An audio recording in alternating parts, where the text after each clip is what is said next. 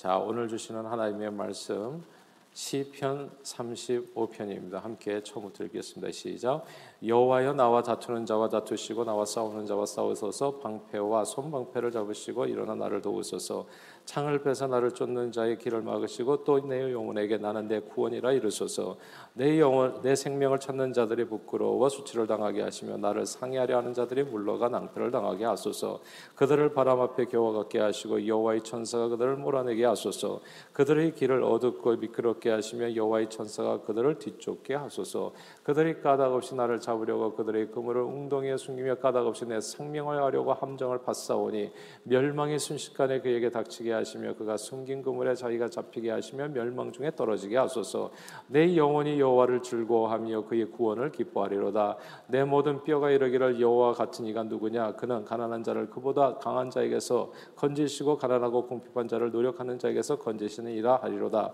불의한 증인들이 일어나서 내가 알지 못하는 일로 내게 질문하며 내게 선을 악으로 갚아 나의 영혼을 외롭게 하나? 나는 그들이 병들었을 때 굵은 베옷을 입으며 금식하여 내 영혼을 괴롭게 하였더니 내 기도가 내 품으로 돌아왔도다.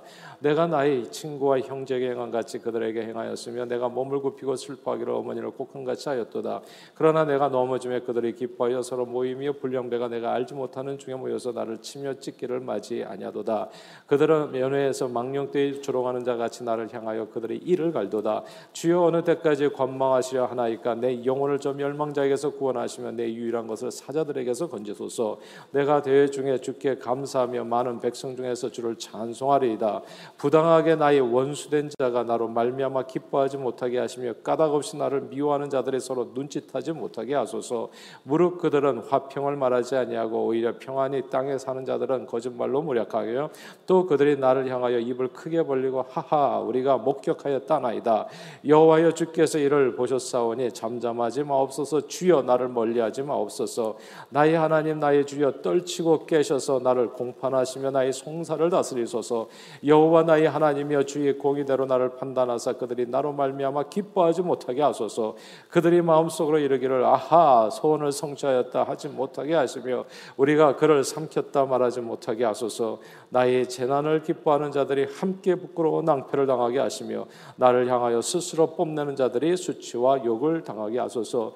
나의 의를 즐거워하는 자들의 기꺼이 노래 부르고 즐거워하게 하시며 그의 종의 편안함을 기뻐하시는 여호와는 위대하시다는 말을 그들이 항상 말하게 하소서. 나의 혀가 주의 의를 말하며 종일토록 주를 찬송하리이다. 아멘.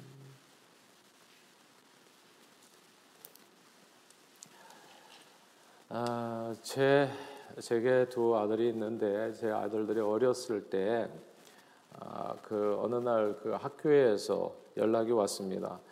아, 둘째 아이로 기억하는데 이제 아이를 데려가라는 거였어요. 그래서 이제 예, 알아보니까 제 아이들이 아이들끼리 이제 놀잖아요 놀이터에서. 근데 우리 애가 조그만 그 미끄럼틀에서 조그만 여자의 뒤에 있었던 것 같아요. 근데 이 아이가 이제 내려가지 않고 계속 앉아 있었던 거죠. 뒤에서 아이들이 줄을 쫙 서 있는데, 근데 이제 아이를 좀 격려해 준다고 야 그냥 두려워하지 말고 내려가 하면서 좀 밀었다는 겁니다. 그러니까 그 아이는 이제 아마 꼬마 여자애였는데 이제 무서워서 이제 주춤거리고 있는데 딱 뒤에서 딱 미니까 아, 굉장히 놀랐다는 거죠. 이제 아이들끼리 일이었다면 사실 아무 일도 아닌 것으로 그렇게 지나갈 법한 일이었는데 그 꼬마 여자애가 그 사실을 곧장 부모님께 이야기한 겁니다. 우리는 이런 걸 갖다 예전에 이제 고자질이라고 하잖아요. 좋지 않은 표현으로. 아 근데 이제 미국에서는 그냥 이렇게 얘기하는 거예요. 그러니까 그 부모님은 또 놀라서 이제 선생님에게 신고했고 선생님은 우리 아이와 아이 부모인 저희에게 이제 경고를 주었습니다. 아, 저는 경고장을 바꿔서 많이 놀랐어요. 이게 애들이 놀다 보면 놀이터에서 이런 일도 있고 저런 일도 벌어지는데 이런 사소한 일로 이렇게 경고장까지 보내면 어떻게 되나 학교에 대해서 굉장히 기분이 상했습니다. 자, 여러분들에게 만약에 이런 일이 벌어진다면 여러분들은 어떻게 생각하실 것 같으세요? 지난 2011년 12월에 한국 대구에서 한 중학생이 7층 아파트 베란다에서 뛰어내려 자살한 사건이 벌어졌습니다. 학교에서 오랫동안 집단 괴롭힘을 당한 끝에 스스로 목숨을 끊었지요. 이 학생은 수차례 심하게 폭행을 당한 것은 물론 돈까지 빼앗기고 온갖 모욕을 당하는 등 순환을 겪었다 했습니다. 그런데 놀라운 사실은 그렇게 오랫동안 집단 괴롭힘을 당했는데 부모가 잘 몰랐어요. 그리고 아무런 조치를 취하지도 않았습니다. 이 아이는 자기가 집단 괴롭힘을 오랫동안 당했다는 사실을 유서로 남겼습니다. 유서로 자신이 오랫동안 괴롭힘 당한, 당한 일이 있었다는 것을 부모에게 알릴 때까지 이 아이는 자신의 상태를 부모에게 말하지 않았습니다. 이제 궁금하지 않아요? 왜 이 학생은 부모에게 혹은 선생님이나 경찰에게 뭐 죽을 정도로 괴롭힘을 당한 건데 왜 이야기하지 않았을까요?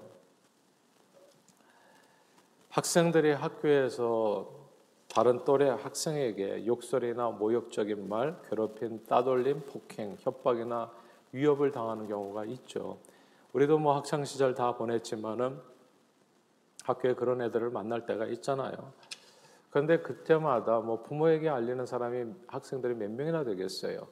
실제적으로 조사를 해보니까 이게 아주 심하게 당한 경우에 있어서도 겨우 24% 정도 부모에게 이야기하고 선생님께 알리는 경우도 20%, 가만히 있었다가 거의 40%로 가장 많았어요.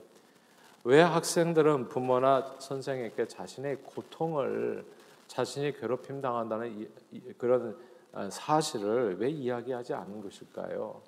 피해 학생들은 아, 신고자 노출에 따른 보복이 두렵기도 하고 이게 법은 먼데 주먹은 가깝다는 표현이 있잖아요. 그러니까 부모님께 얘기하면 부모님이 학교까지 찾아오는데 시간이 많이 걸리는데 아이 주먹은 바로 눈앞에 있고 그러니까 신고자 노출했다는 보복이 두려워서 어른들에게 도움 청하지 않고요. 또 선생님께 말해봐야 해결되지 않는 불신이 있다는 거죠.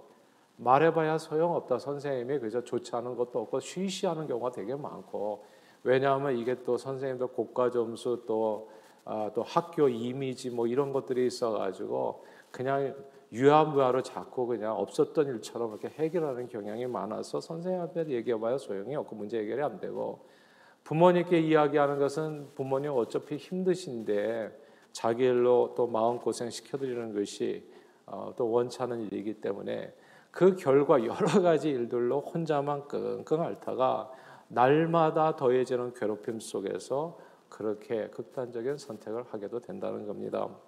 그러나 학교 폭력, 집단 괴롭힘 등을 해결할 수 있는 유일한 방법은 피해 학생들이 신고하는 겁니다. 신고해야 돼요. 그게 유일한 방법이에요. 자기 힘으로 이길 수 없는 괴롭힘을 당하는데 그냥 참는다고 해결되는 게 아니거든요. 그러니까 신고하면 반드시 해결된다라는 확신 가지고 신고해야 되고요. 자신의 피해 사실을 부모님과 선생님 그리고 경찰에게 알려야 되고요.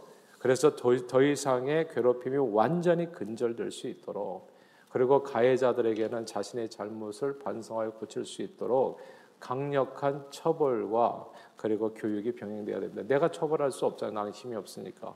그러니까 누구에게 신고해서 경찰이 처벌하든지 부모가 처벌하든지 선생님이 처벌하든지 그 집단 괴롭히는 그 아이들을 강력하게 조속히 이른 시기에 그래서 근절하는 것이 가장 좋은 방법이라는 겁니다. 학교 폭력이나 집단 괴롭힘을 근본적으로 완전히 해결하는 방법 두 가지 기억하십시다. 첫째, 보복을 두려워하지 말고 신고하면 해결된다는 확신 가지고 괴롭힘 당한 사실을 부모에게 낱낱이 신고하는 것. 이게 집단 괴롭힘에서 벗어난 첫째. 둘째는 가해자들이 더 이상 똑같은 짓을 하지 못하도록 강력하게 처벌하는 겁니다. 이게 두 가지예요. 이 두 가지 내용이 사실 오늘 본문 시편의 내용입니다. 신고하는 것, 그리고 강력히 가해자를 처벌하는 것. 그게 오늘 본문 내용이에요. 다윗도 오랫동안 집단 괴롭힘을 당했습니다. 이게 집단 괴롭힘에 대한 이야기거든요. 다윗을 힘들게 한 사람이 한두 명이 아니었어요. 오늘 본문을 1절부터 쭉 읽어보면 4절에 내 생명을 찾는 자들, 나를 상해하는 자들, 11절에 불의한 증인들이 있어서 선을 악으로 갚고 다윗을 왕따시키고 괴롭혔어요. 15절 16절에 불량배처럼 다윗을 때리고 찢기를 맞이하냐고 망령대 입으로 욕하고 조롱했습니다. 19절에 까닭없이 다윗을 미워하여 거짓말로 모략하고요. 26절에 다윗의 재난을 기뻐했습니다. 이게 집단 괴롭힘에 대한 성경 구절이에요. 이 정도 집단 괴롭힘을 당했으면 다윗도 아파트 7층에서 떨어져 죽을 만 했습니다. 그러나 다윗은 그 모든 집단 괴롭힘을 이기고 승리했어요. 어떻게 승리할 수 있었을까요? 그 비결이 오늘 본문 22절, 23절입니다. 22절, 23절 같이 읽겠습니다. 시작. 여호와여 주께서 이를 보셨사오니 잠잠하지 마옵소서. 주여 나를 멀리하지 마옵소서. 나의 하나님, 나의 주여 떨치고 깨셔서 나를 공판하시며 나의 송사를 다스리소서. 대차게 고백하는 겁니다. 대차게 신고하는 거예요. 예. 다윗은 집단 괴롭힘을 당할 때 가만히 있지 않았어요. 여호와여 보시고 잠잠치 마시고 공판하시고 나의 송사를 다스려 주십시오. 그의 하늘 아버지께 대차게 자신이 괴롭힘 당한 사실을 기도로 강력하게 신고했습니다. 그리고 가해자들이 더 이상 자신을 괴롭히지 못하도록 가해자들을 강력히 처벌해 달라고 부탁드렸어요.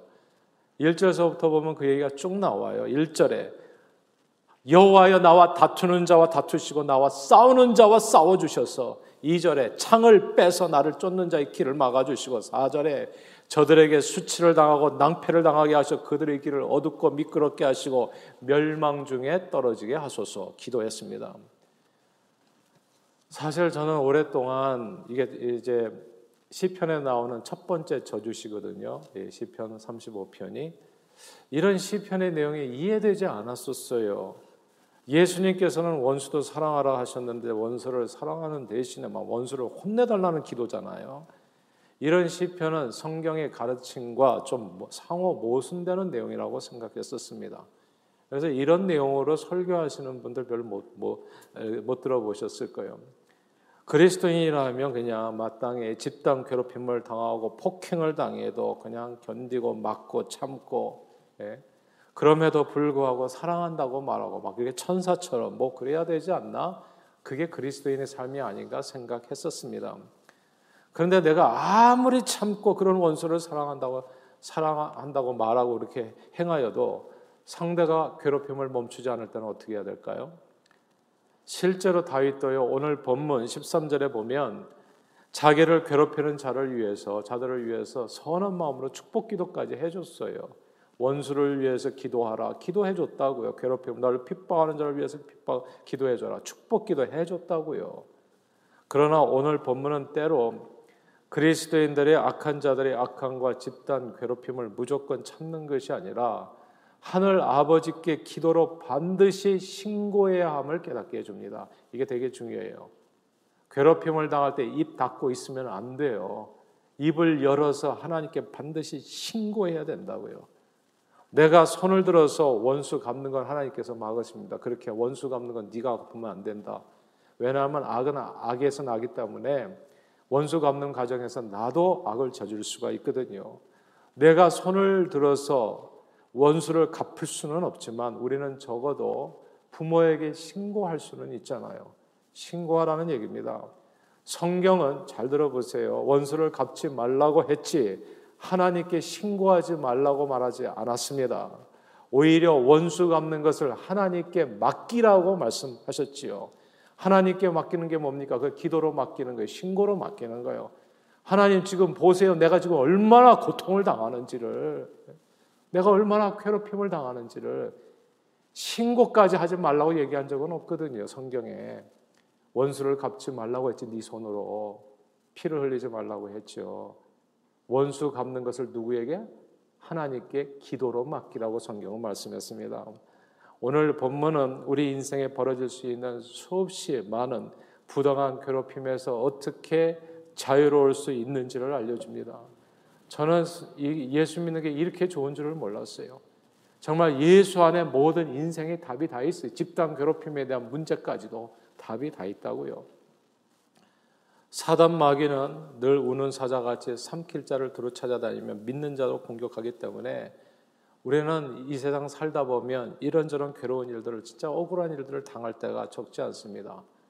오늘 성경은 그때 가만히 입 다물고 있지 말고 하늘 아버지께 막 대차게 시시콜콜이 모두 다 고하라고 말씀합니다. 집단 괴롭힘 당한 사실을 감추지 말고 모두 아버지께 신고하라고 말씀합니다. 그리고 상대가 더 이상 우리 인생을 괴롭히지 못하도록 그에 따른 은분의 대가를 치르도록 아버지께 강구하라고 말씀합니다. 이 생각해 보면 대적이 정말 많아요. 뭐 사람이나 우리는 환경을 생각할 수도 있겠지만은 사단 마귀가 우리 대적이고요. 죄와 저주와 사망의 권세도 우리 대적인 겁니다. 그렇게 누릴 때 가만히 계시지 마시고 그냥 무조건 끙끙 참지 마시고 입을 열어서 기도하라 이겁니다. 저는 새벽 기도 그렇게 좋은 줄 몰랐어요. 이런 기도가 뭐 이 시간이 딴 시간이 신고하는 시간이거든. 우리는 주님 앞에 나와서 내가 지금 사망 권세에 매여 있잖아요. 저주의 세력이 우리를 짓누르잖아요. 가만히 있으면 안 됩니다. 입을 열어서 외쳐야 돼, 하나님. 지금 보십시오, 제 인생이. 코로나로 해서 얼마나 힘든가 한번 보세요, 하나님. 제 인생을 공판해 주시고 송사해 주시고 하나님 정말 나와 다투는 자와 다투시고 그게 질병이 되었든 그게 경제적인 문제가 되었든 삶의 여러 가지 도전이 되었든 지금 나와 다투시는 모든 문제와 내 삶의 문제 주님 싸워 주십시오. 네. 내 모든 대적을 멸망시켜 주십시오. 가만 계시지 마시고 입을 열어서 고백하라 성경은 얘기하는 겁니다. 사랑하는 여러분, 제가 거듭 말씀드려요. 저는 예수 믿는 게 이렇게 좋은 줄은 몰랐어요. 예수 믿으면 어떤 일이 벌어지냐 하나님의 자녀되는 권세를 얻어서 하나님을 감히 내 아버지로 부르게 하죠. 아바 아버지라고. 내게는 어려운 일을 당할 때마다 언제나 나를 도우시고 구원해 주실 수 있는 가장 강력한 배경이 생기는 겁니다. 그런데 우리는 그 배경을 잘 사용하지 않아요. 왜 사용하지 않나요, 도대체? 왜 그 그 중학생 아이는 중학교 2학년 그 아이는 왜 끝까지 입을 닫고 그냥 끙끙 앓다가 유서론만 남기고 죽었냐고요. 왜 고백하지 않냐? 괴로움을 당해서 죽을 것 같으면서도 입을 다물고 끙끙 앓다가 좋지 않은 걸말을 왜 맞이하냐고요. 아이들이 부모에게 집단 괴롭힘을 신고하지 않는 이유가 다양하죠. 이야기해도 소용이 없다가 가장 많습니다. 어쩌면 우리가 이 땅에서 살아가면서 죄와 사망과 뭐 이런 저주의 그 이 시달림을 당하면서 사단마귀의 시달림을 당하고 환경을 통해 가지고 뭐 사람들을 통해서 어려움을 당하면서도 왜 기도하지 않냐고요 도대체 왜? 왜 새벽 기도는 가득 차지를 않냐고요? 문제가 없어서 안 나오는 건가요? 제가 묻고 싶은 건 그런 거예요. 집단 괴롭힘을 안 당해서 그런 거예요? 아직 덜 괴로우신 거예요? 사람들이 괴롭힘을 당하면서도 아이들이 왜 가만히 그 속에서 죽어가냐고요. 이유는 말해도 소용이 없으니까. 어쩌면 우리도 그렇게 생각하는지 몰라요. 기도해봐야 소용이 없으니까. 그러면 신앙생활 다시 해야 돼요. 예수 믿는 게 뭔지도 모르는 거예요. 오늘 성경이 가르쳐 주는 겁니다. 입을 열라고. 기도는 언제 하는 거예요? 죽었다 하는 거예요. 유서 유서 쓸 때 그때 부모에게 고하는 겁니까? 이런 불효가 어딨냐고 세상에. 이런 불효가 어딨냐고. 죽은 다음에 고해봐야 무슨 소용이 있냐고요. 살아 있을 때, 시퍼렇게 살아 있을 때 주님 앞에 나와서 기도하는 겁니다. 그게 지혜라고 얘기하는 거예요. 다윗이 뭐 힘이 없어서 기도했겠습니까? 우리는 그럼 힘이 있어가지고 기도 안 하는 거예요? 저는 이해가 안 돼요. 신앙생활 할 때 때로는 어떻게 보면 저분은 정말 문제가 하나도 없으신 분인가 보구나. 괴롭힘이 하나도 없나 보구나. 그러니까 기도를 안 하겠지. 왜 그 중학생 아이는 입 다물고 죽었냐고요. 왜 유서로만 남겼냐고요. 신앙생활을 유서로만 남기는 사람들이 적지 않아요. 가만 보면. 그러나 오늘 성경은 살아있을 때 입을 열라고 얘기하는 겁니다. 자살한 중학생의 집단 괴롭힘을 이길 수 있는 가장 강력한 방법은 부모에게 알리는 겁니다. 시시콜콜이 그때 그냥 케이스가 딱 처음 생겼을 때 알리는 거예요. 예.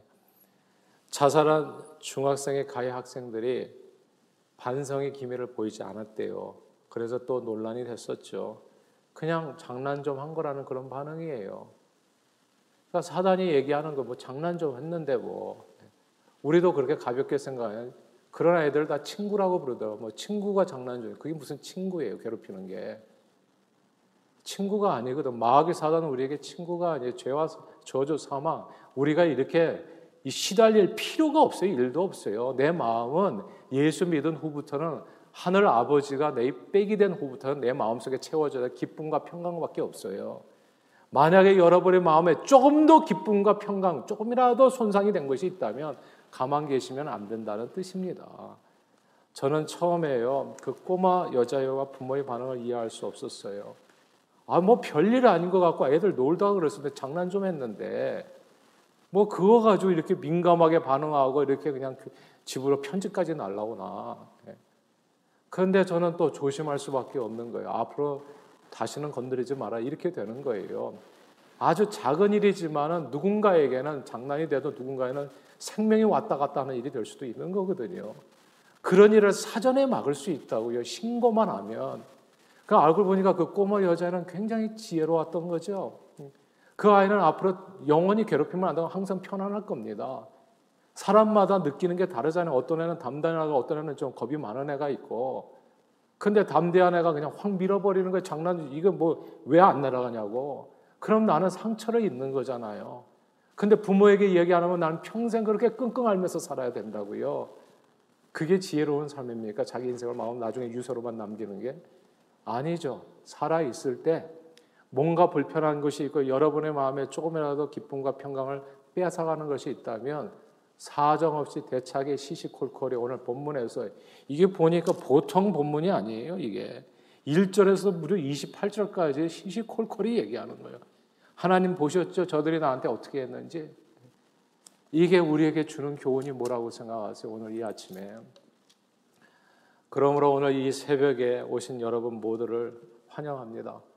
오늘 이 시간은 혹시라도 이 세상에서 사단 마귀에게 혹은 누군가에게 혹은 무엇 때문에 괴로움을 겪으신 분들을 위해서 그런 모든 내용들을 내어놓고 하나님께 기도하는 시간입니다.